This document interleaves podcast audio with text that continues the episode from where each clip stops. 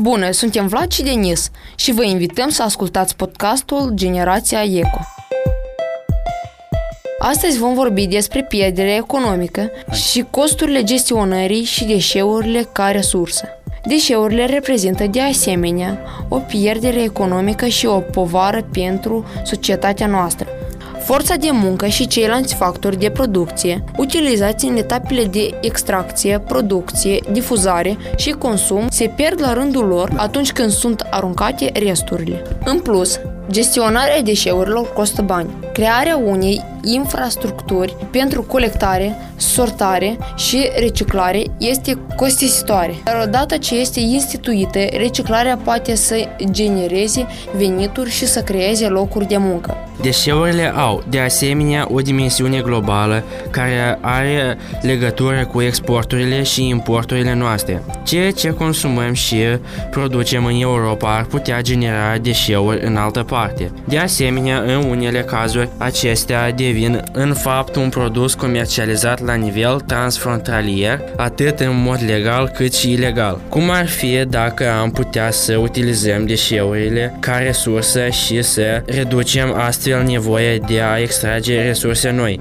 Extracția unei cantități mai mici de materiale și utilizarea resurselor existente ar putea contribui la evitarea unei părți dintre impactul creat de-a lungul lanțului. În acest context, deșeurile neutilizate reprezintă de asemenea o potențială pierdere. Eficientă din punct de vedere energetic, foaia de parcurs subliniază de asemenea necesitatea de a asigura o reciclare de înaltă calitate, eliminarea depozitelor de deșeuri, limitarea recuperării de energie la materialele nereciclabile și stoparea transporturilor ilegale de deșeuri. Aceste obiective pot fi îndeplinite. În multe țări, deșeurile provenite din bucătării și grădinărit constituie cea mai mare parte din deșeurile municipale solide. Deșeurile de acest tip, atunci când sunt colectate separat, pot fi transformate într-o sursă de energie sau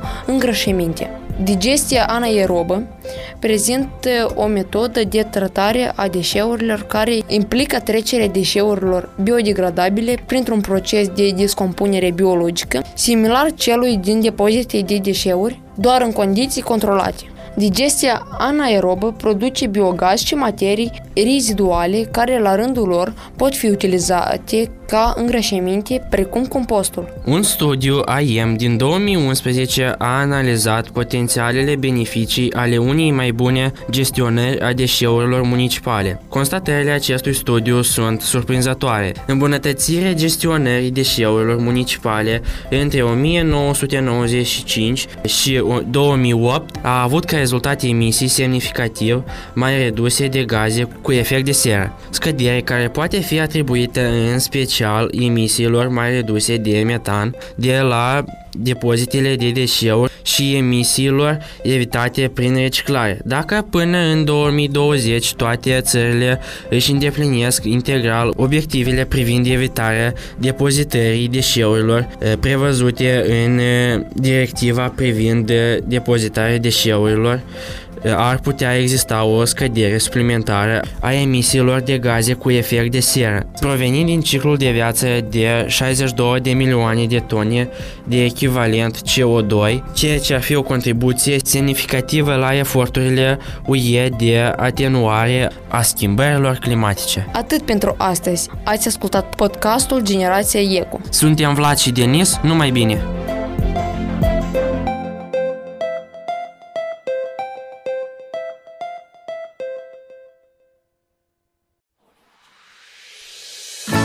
Asociația Obștească Media Grup Meridian este beneficiara programului de granturi locale a Uniunii Europene și implementează proiectul Vocea Tinerilor Element Durabil pentru un viitor verde în raioanele Ștefan Vodă, Fălești, Sângerei și Anenii Noi. Programul de granturi locale este lansat în baza cadrului unic de sprijin a UE, acordat pentru Republica Moldova din cadrul instrumentului european de vecinătate prin intermediul proiectului Abilitarea cetățenilor din Republica Moldova, finanțat de către Uniunea Europeană și implementat de Agenția de Cooperare Internațională a Germaniei. Partenerul proiectului pentru creșterea potențialului de vizibilitate și implicare a cetățenilor este Asociația Presei Independente.